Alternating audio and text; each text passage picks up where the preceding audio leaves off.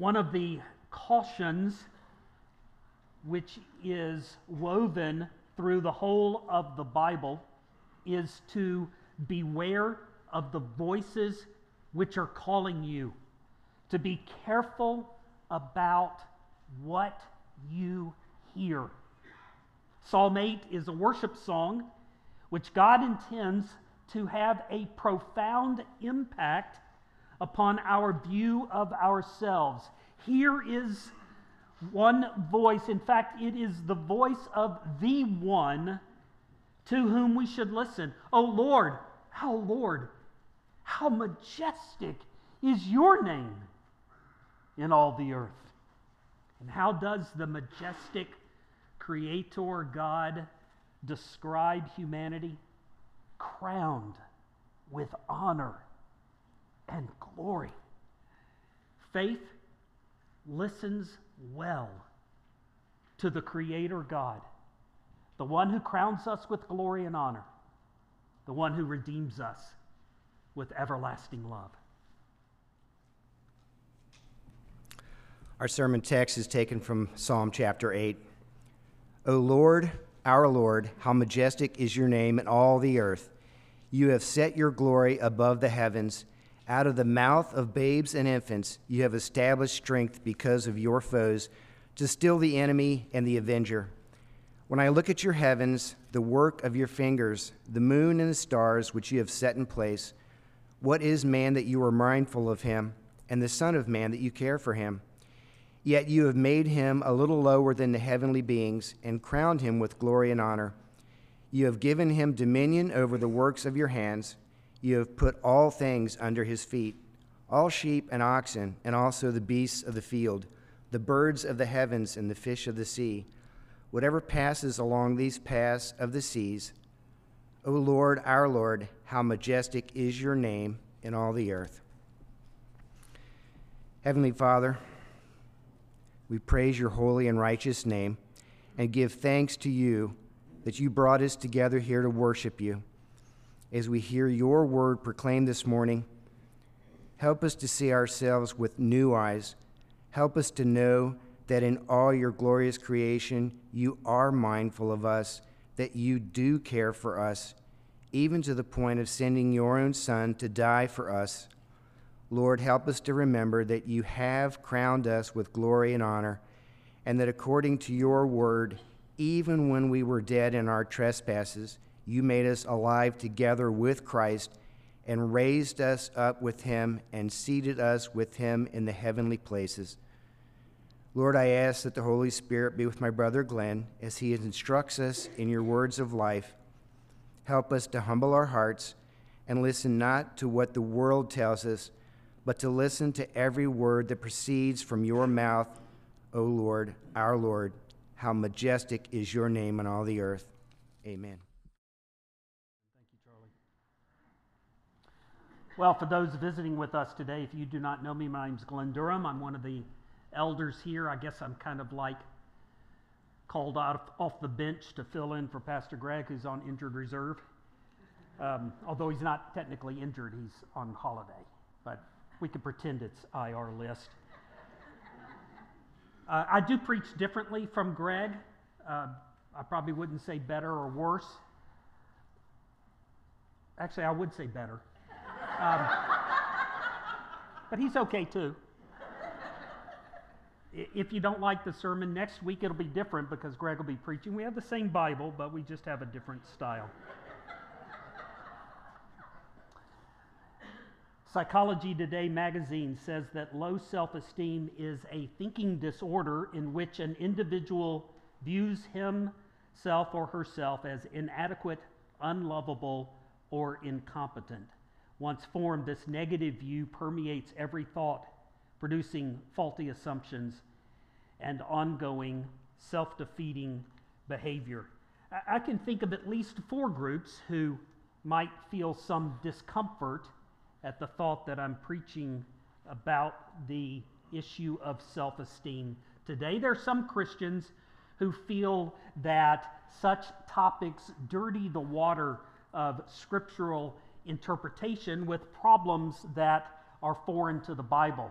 You might think, well, I've looked in the index of my Bible, or they have a fancy word for a Bible index. It's called a concordance, and I've looked up in my concordance, and the word self esteem's not in there, so we shouldn't talk about it. There's a second group. Many psychologists and medical professionals believe that mental health issues are beyond the purview of religion and they're beyond the right or ability of a pastor to address. Third, I think some church members imagine that the Bible could not possibly address some of the deepest struggles and uh, problems that uh, our family members or our friends have on a regular basis. We, we feel that mental health issues are just too big, they're too complex to be, to be addressed by the Bible. And, and we probably ought to just stay in our little tiny sphere, talk about salvation and, well, just salvation. And then, fourth, if we're honest, there are just some people who do not want a biblical answer to the problems we face. I, I, I, need, I want to say this with sincere compassion and genuine care for any here today who feel like that description out of this magazine may touch on a, a, a chord of your heart. But you need to know this that when we, when our souls are struggling with the deepest and greatest upheaval, Many times we do not want a biblical answer. We just do not want that. That's part of being a sinner. That's part of being in the flesh, is that I have this great problem, and the last thing I want is God to tell me how He can fix it. Sure, we want magic potions to heal the pain, we want simple solutions that sweep away the suffering from our lives. Probably some of you are old enough to, with me, remember the, the famous commercial, Wash That Gray Right Out of Your Hair. Probably some of you are wondering why I didn't take it to heart, since I remember the jingle, uh, why I'm not doing it. But I find mostly what we want is we want quick answers to problems that we spent years cultivating in our lives. We want quick answers to problems we spent years cultivating in our lives. I borrowed the title for today's sermon from a Tim Keller series, Modern Problems, Ancient Solutions. He preached that series through the book of Psalms. I really like that title because it reminds me as I hear it modern problems, ancient solutions. It, it, modern problems, it reminds me of how we think we're so sophisticated Right? We have modern problems. We're not like the old people back in the Bible days that were worried about whether it was going to rain. Right? We have modern problems. We have, we're sophisticated people. And yet, in that very title, Tim Keller, Tim Keller, who preached in Manhattan, talk about people who thought they were sophisticated with modern problems. He preached a series through the Psalm Modern Problems, Ancient Solutions. He was saying with the title, and as he said every week when he preached, that we think we're real sophisticated, but substantive and real solutions come from as unlikely as it is ancient source, the Bible. The Bible has answers to our problems, but of course, in one sense, low self esteem is a modern problem. That, that kind of phraseology was uh, not really used in the 16th century. They didn't talk about finding yourself or I need to get in touch with myself or I have poor self esteem or I, I don't know who I am. Somebody told me the other day that Charles Spurgeon is quoted so often here, they thought he was one of our assistant pastors. I'm pretty sure Spurgeon never preached on low self esteem. But I, I want to, as we begin this morning, I want to remind you don't let the name, don't let the wrapper of modern psychology confuse you or mislead you. God does warn you you better think of yourselves with sober judgment. Right? He's telling you how to think about yourself, is what the Bible says. And I can assure you the core issue in dealing with low self esteem is absolutely how we think of ourselves. So, if we're going to apply this sermon today, how do we apply it? Well, I think there are some people, probably some people here today, that either have those kinds of feelings now or they're prone to those kinds of feelings that were described by psychology today. Now, I do not expect, do, do not expect one sermon to just make all things better. Right? It's not going to heal all of the problems, but I do believe this. I want to encourage you to open your heart to the Lord. And you will find that He cares for you. Healing is not quick, it's not easy, it, it, it's not even a one time treatment. But listen, God is near the brokenhearted, and He cares for you. I, I can think of no better definition, a biblical definition for low self esteem than being brokenhearted. God cares for the brokenhearted. But others of us here today probably have self esteem which soars with the eagles. Maybe we, we think too much of ourselves, as Paul would warn us about in Romans chapter 12. But for you this morning, I, I want to assure you that you have friends and family. You know people who struggle with these kinds of fears and feelings personally. So I hope you leave today with more compassion, more empathy, but I also hope you leave with a deeper confidence that the Lord does heal. The Lord does care. It is He who heals. Even if you do not know the perfect words to say to your friends, know that God does. And know that you can help them hear the voice of a loving God. And then for all of us, we're looking at one little specific challenging problem that people face in our modern world. But I want us to dig into this case study, but as we do, see a pattern that applies in many other areas. It's a, it's a case study by which we learn how to find a biblical answer. And as we do, I want to tell you that I think it's a different and deeper application of the word that many of us may be used to. It is different as well as deeper. Let me give an illustration to, to illustrate or to, to tell you how I think it's different. I've never had this exact conversation, but I've had conversations like this. Someone says to me, I'm worthless and I hate myself. Now, I've learned pretty quickly the right answer is to immediately say, that's not good. Right? That's not where you want to be. But the Bible says something different. Does not it says you're not worthless. Can we talk about applying Psalm 8 in your life?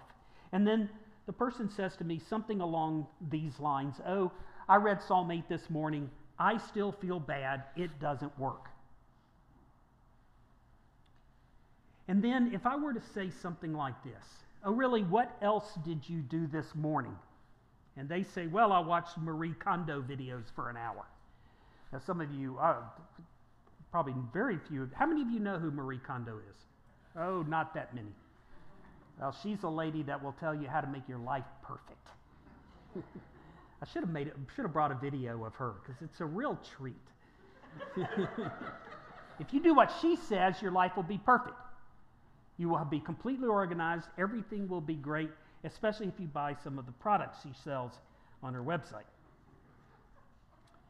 But that is a picture. That is a picture. I'm not saying you should, I'm not saying Marie Kondo is sin. Some of you probably need to clean up your life, get a little more organized, right? But it's a picture. It is a picture of how we think that 10 minutes of reading the Bible can compete with an hour of social media. It cannot, and it's not because of a flaw in the Bible. It is not because of a flaw in the Bible. It is because the Bible is not magic spells that will reorient your life upon mere recitation. This is not Harry Potter, believe it or not. Right? When he says whatever he says and waves his magic wand, everything changes. That's not how God wrote the Bible. And so when we, in this imaginary story, spend a few minutes reading Psalm 8 and expect it to fix our lives, here's what we've done we've turned Psalm 8 into a black and white photo that is faded and grainy. And then we spend an hour with Marie Kondo, who has a hundred people making her look perfect, putting makeup on and editing the video so that you think she is God's gift to humanity. You turn that, these other voices, into an ultra high definition, 3D, full color, immersive experience, maybe with a little virtual reality thrown in, and it is sharp and seductive. I'm not saying it has to be sin, it doesn't have to be pornography. But what we do is we turn the other experiences in our lives into very powerful voices that control our feelings and thoughts. And too often when we read the Bible, it's just black and white. The law of the Lord is perfect, reviving the soul.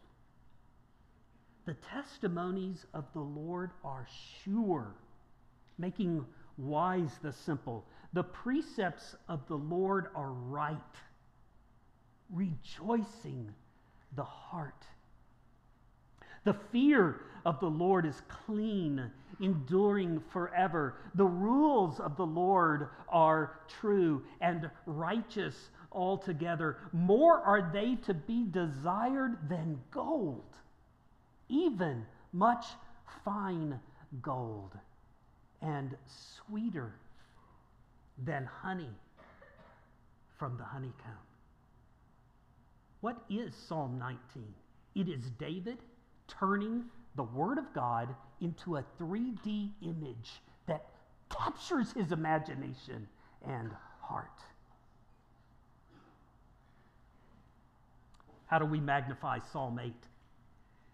So that we hear loudly and clearly the voice of the majestic one instead of the noises that vie for the life of our soul. First, let's think for a moment about what voices empower a poor self image. Some of you may recognize some of these voices. I'm a failure.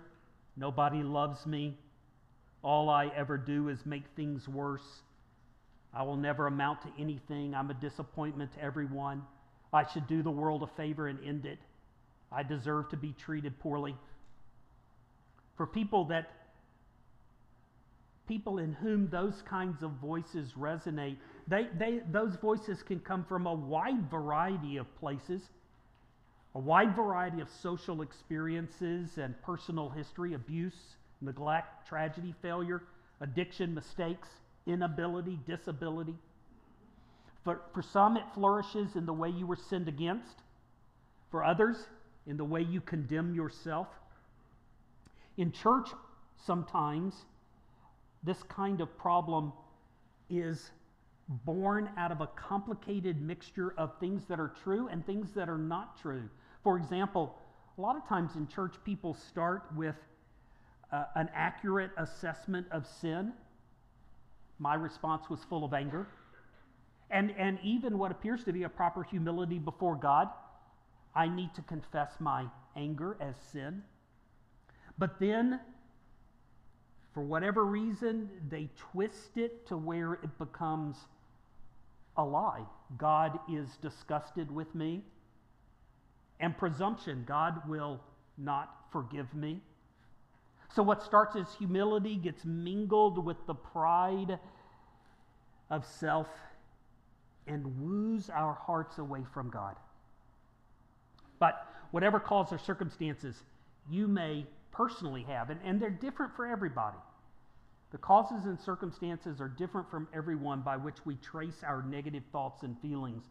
I want you to know this morning there are two keys to begin to unlock the door to change. Two keys to begin to unlock the door to change. And the first is to recognize the voice of self hatred.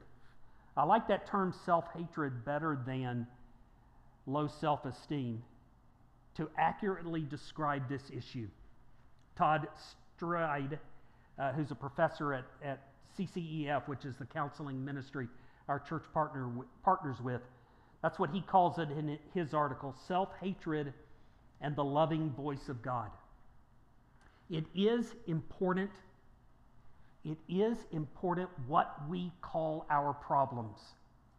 Because problems which build a strong fortress against God's healing crumble, or begin to crumble at least, when we properly name them. Problems which build a strong fortress against God's healing begin to crumble when they are properly named and described. Low self esteem is a psychologized word. It's a psychologized word that resists careful definition and, and it leaves the impression that any possible solution obviously, obviously, could not come from a pastor counseling with the scriptures. But self hatred is a much clearer description of the reality of the problem, and it begins even in the name to show the path toward healing. Self hatred. I get to make the rules. I get to define the world in which I live, and I've decided I hate myself versus God defines the rules. God tells me what to think of myself, and God has a loving voice. You have to recognize the problem for what it is, and properly naming it is a important start. But then second, replace the noise with a new voice. Replace the noise with a new voice. I'm sure some of you know that uh, last week or week and a half ago, Utah Governor Spencer Cox signed into law a requirement that social media companies get parental consent for minors using their services. Pretty interesting. I don't know if Marie Kondo counts there or not. She's going to hate me by the end of this message. what do you got against Marie Kondo? Four other states, and, and the federal government is also considering a similar law. Why is that? Because they recognize that the voices of social media are addictive and deceptive. They are addictive and deceptive. They're addictive because, by the very nature of them, they come to us as a full color, high definition, immersive experience in redefining what is important, what we, who we are, and why we are, and who our neighbor is. It's addictive but it's also deceptive. It's deceptive because it lies to us about who we are. It lies to us about lies to us about what our neighbor looks like, what our neighbor's house looks like, what our neighbor's lives look like. Right? It's self-deceptive and it lies. And and so I have some sympathy with the intentions of the Utah legislature to pass such a law. And, and it, it may do some small bit of good temporarily. But before you rush to close your Facebook and Instagram accounts, and not just because I have stock in those two companies, but before you do that, please remember heart problems cannot be solved by removing external temptations. Heart problems cannot be solved. I'm not telling you, therefore, go and immerse yourself in Facebook or whatever thing you do, but that will not solve your heart problem. You must magnify the voice of the mighty one of Israel. You must magnify the voice of the majestic one over the noises that are calling your soul and that are trying to deceive you. And you can only do that by drawing close to God. Many professing Christians just swim in an ocean of self absorption. We cannot imagine a world where God is close to us because in our world, we only see ourselves. We are the center of the world in which our thoughts and feelings define reality and omit all other light. I like the way David Powlison describes this in uh, his book, Seeing with New Eyes. He writes, ah, there it is right there. Alex, will you read that for me so I can get some water? Alex is in my small group. I know he's read it before. Out loud for all of us. Many of the people we counsel live inside a black hole of self will, misery, and confusion. They need God to break in on their shadowland from which sin has erased the light of the personal and living God. Often, without realizing it, people live as practical atheists, worshiping themselves, their own will, and opinions. They see God from within a black hole and he appears remote, irrelevant, and distorted. That'll keep people awake for the rest of the sermon, won't it? You don't know who I'm going to call on next. I like that. So, how do we escape this black hole? How do we escape this black hole where we cannot see God except distorted?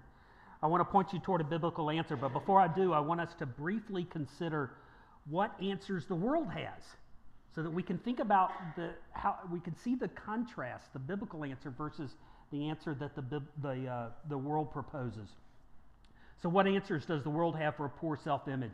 Uh, Tim Keller preached a wonderful sermon on Psalm 8, and he noted that there really are three different answers that the world gives.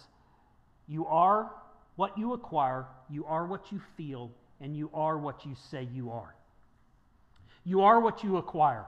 This was the obvious answer in the 1980s, what is sometimes called the decade of greed. If you want to feel good about yourself, you should have more stuff than your neighbor does, because then you can say, hey, look at all the stuff I've got. Obviously, I'm better than my neighbor because, well, I have more stuff. And of course, it's not just always possessions, is it? It, it, it, we usually think of that first, but plenty of people define their self worth by the recognition they get, uh, or honor, the, the, a promotion at work, a job title, the, the children they have. Mm. A big one is how your children behave.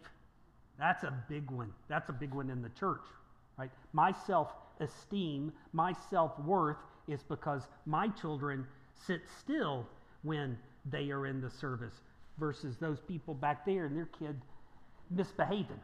See how much better I am? Obviously, I'm a better parent. My children sit still. Marie Kondo says your self value will be increased if you get your life organized. We're not going to leave her alone. but listen, what you get cannot ever ultimately improve your self image because the more stuff you get, the more you have to point to your stuff and say, Look how much stuff I have. I must be great. But you're trying to say, I'm great because of that big pile of stuff. See, it's self defeating.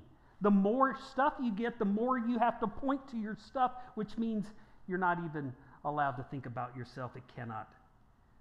It cannot sustain you. It will always leave you empty. So, other people have said, maybe it's better that you are what you feel. The idea here is that your self value rises when you're true to your own inner desires. I'm done living up to other people's expectations. I must be me. I must find out who I am. I must find out what I really want inside and give myself that. And then I can have great self esteem. You know how valuable this is because this is what Woody Allen devoted himself to. And what, what is Woody Allen? He's a neurotic right? It doesn't do anything except make you crazy. And yet, unfortunately, this is exactly what is uh, most commonly given forth as the right answer for why people commit adultery and divorce. I no longer love my spouse. I used to love them, uh, but the heart wants what the heart wants, and uh, I want something different now. Right, so if you are going to base your self value on fickle feelings, you're going to be pretty sad at the end. Woe to you. So, other people, the, the most common view today, the most popular view today is you are what you say you are. This is the philosophy, uh, the view of self that is the philosophy under the gender fluidity movement. It's the idea that I can be whatever I want in the moment and change whatever I am. I mean, there is, I'm pretty confident there's not one person on the planet that would have guessed that 20 years ago when you logged into your LinkedIn account, you have to have a pronoun there to tell you whether you are today a boy or a girl, and I'm supposed to call you him or her. Right? I can be whatever I say that I am.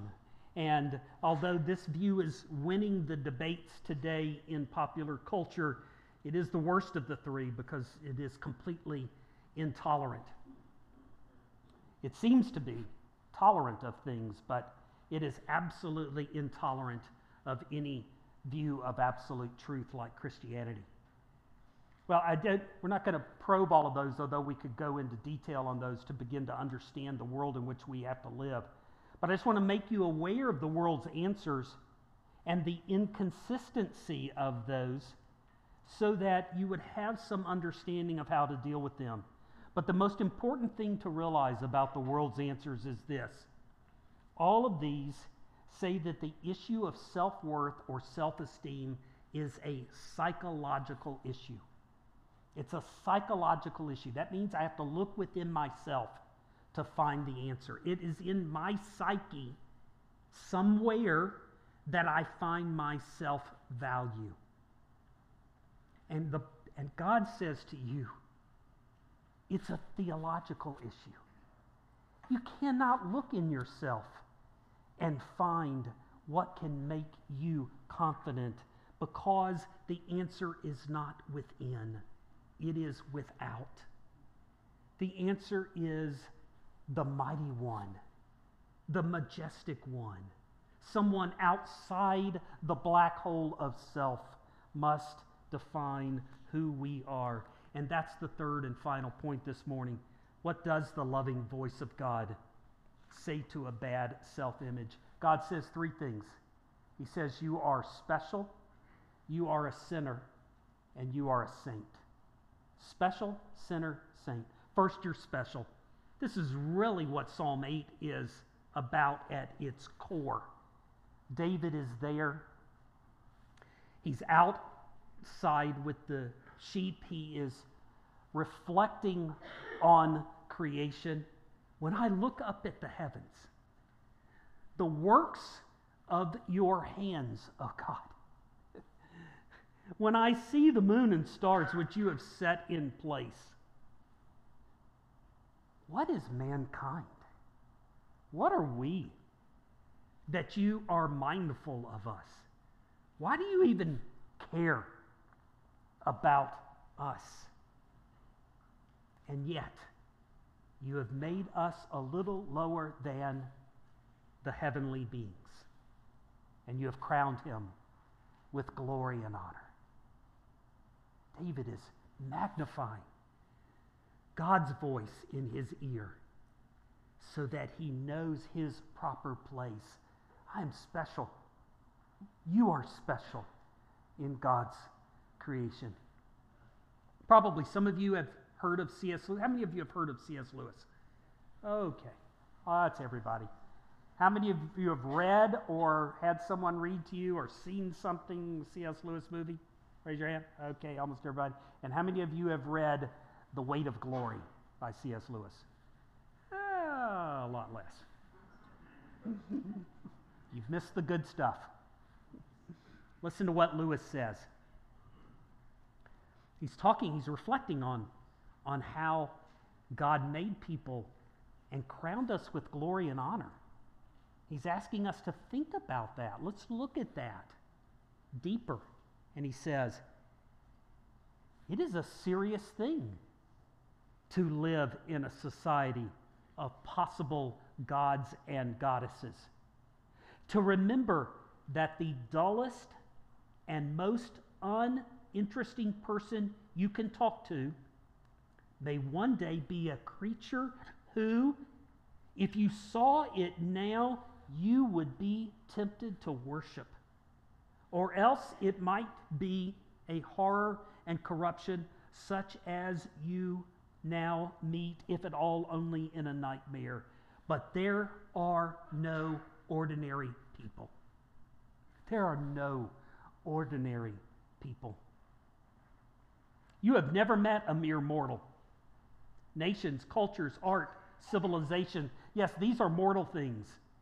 And their life is to ours as the life of a gnat. But it is immortals whom we joke with, work with, marry, snub, and exploit. Immortal horrors or everlasting splendors. God does not say, God, in fact, God says you are not worthless. you are crowned with glory and honor. You are special, but you're also a sinner. So why we might ask, why do we feel worthless if the majestic one insists otherwise?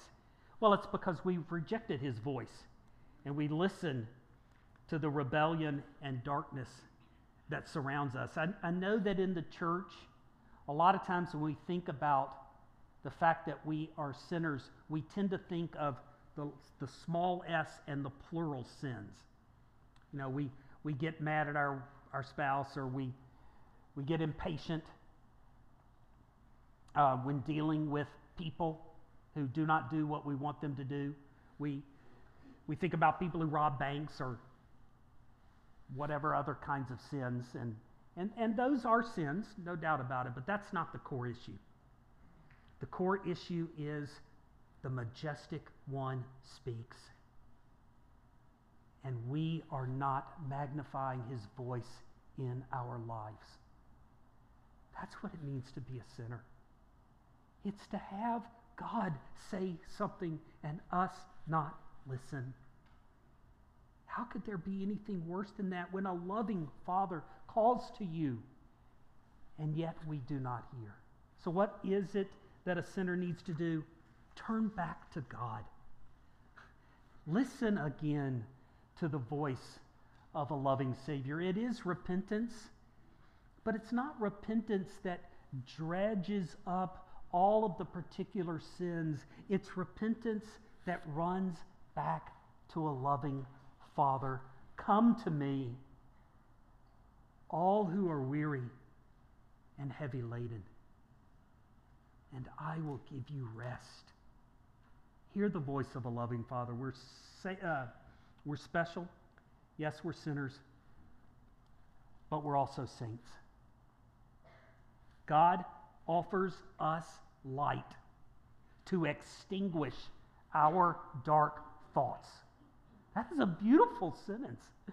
God offers us light to extinguish our dark thoughts. And He offers joy to overwhelm our negative feelings. What does it mean to be saved? What does it mean to be a Christian?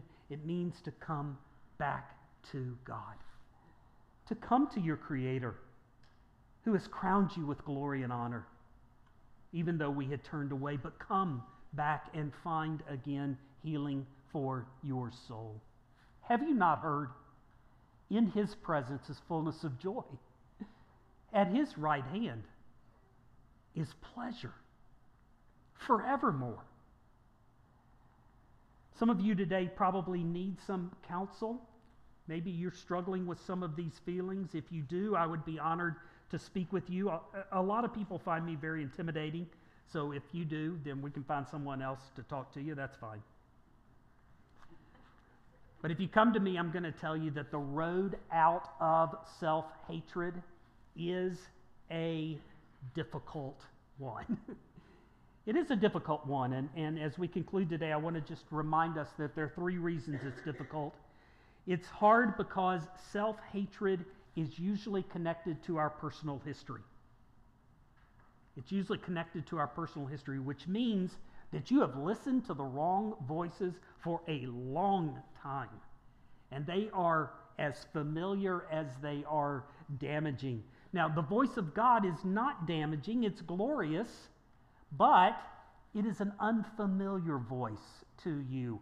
And so there will be times when it sounds discordant. And you will have to, you know, just like we're not here when the band tunes their instruments, but you have to tune and you have to tune your ear to hear his voice because you've listened to the wrong voice for so long. So it's hard because it's connected to your personal history. It's a hard path because connected with self hate are often very intense emotions. And as humans, we believe whatever is an intense emotion must be true. It's one of the challenges that we all face to come to Christ and to follow him is we tend to think we have deep emotions. Well, those must be true, even if the Bible says they're not.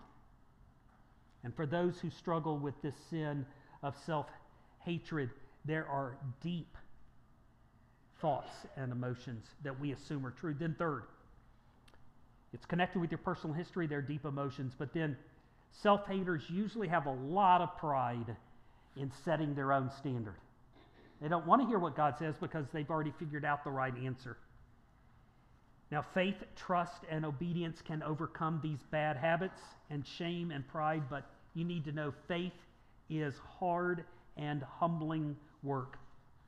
The voice of God is, is not heard in one sermon alone or in one counseling session, but it must be listened for again and again. But the good news is that the voice of God is a voice of love. And it's the opposite of self hate.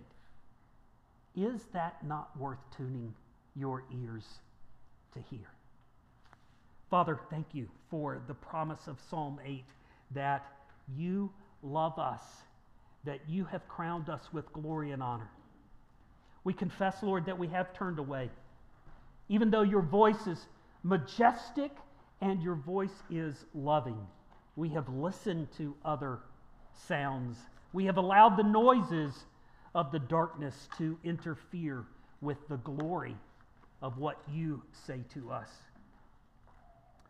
But your spirit is mightier than all the sins we could ever imagine. And you call us again with the voice that says, Come to me, all who are weary.